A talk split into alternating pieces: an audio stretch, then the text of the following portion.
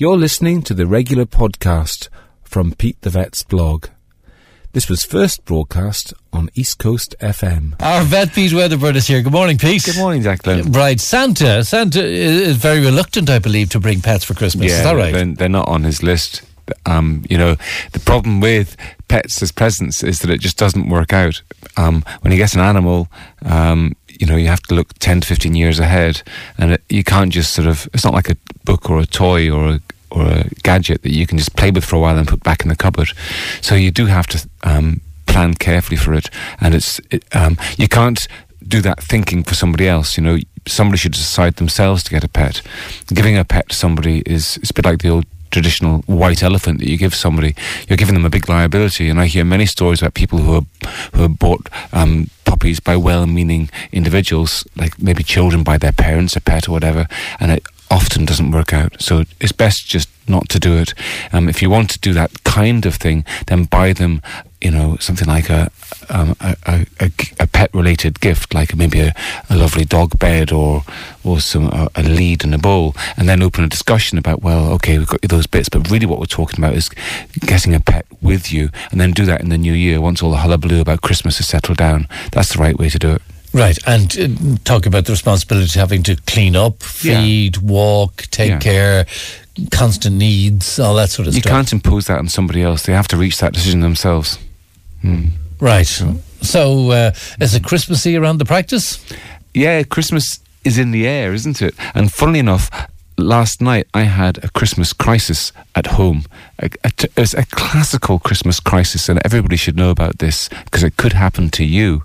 So what happened was I was um, I was doing a busy on my computer at home. I was doing a, one of my live Facebook question answer sessions that I do for Pedigree Ireland from time to time. So I'm sitting at my computer for two hours just typing away, answering people's queries. And my daughter rushes into me and says, "Dad, Dad, quick, come to the kitchen." So I had to leave the computer, rush into the kitchen, and there was my little dog Kiko, who's a little terrier weighing about five kilograms. She was on the ground, very, very happy but she'd just eaten half a Christmas pudding.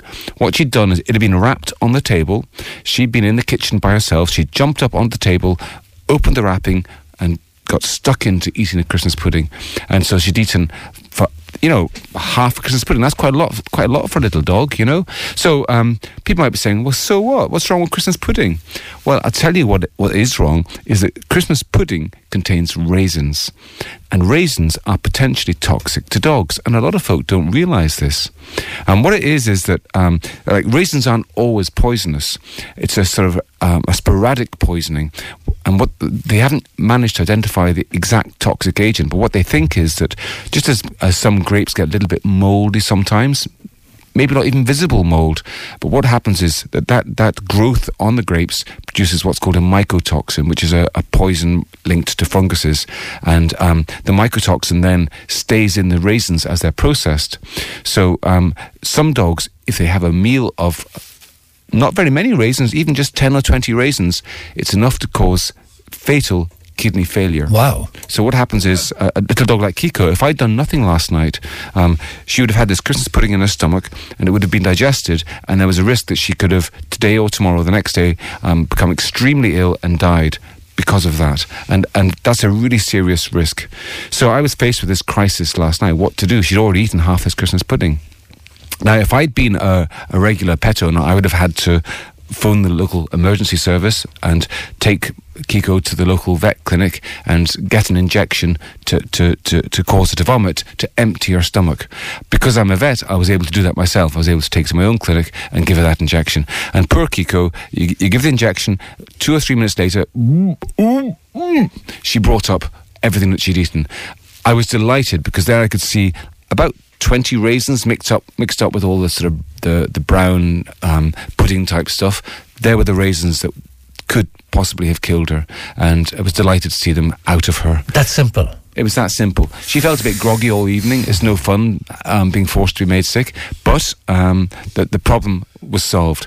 The strange thing is this: half the Christmas pudding was left, and um, this morning I was taken onto TV3 to, to, to show this story. And what did Kiko do? She tried to get into the bag to eat the rest of the Christmas pudding. Dogs do not learn from these situations, and that's the really difficult thing. You have to be vigilant. You have to keep things like Christmas pudding, um, Christmas cake, mince pies, and chocolate out of reach of dogs. Otherwise, they will gorge and they will get themselves into difficulty, and you'll end up having to take your pet to the vet on Christmas Day or Stephen's Day, and you'll have to pay after hours emergency fees, and you will not be a happy person.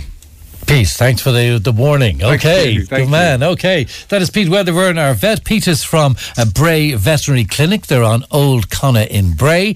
And if you want to uh, listen to Pete's musings about the world of uh, pet um, petcology. We call it petcology. uh, you can listen into his uh, website, which is petethevet.com. Thanks very much indeed, Pete. Thank you.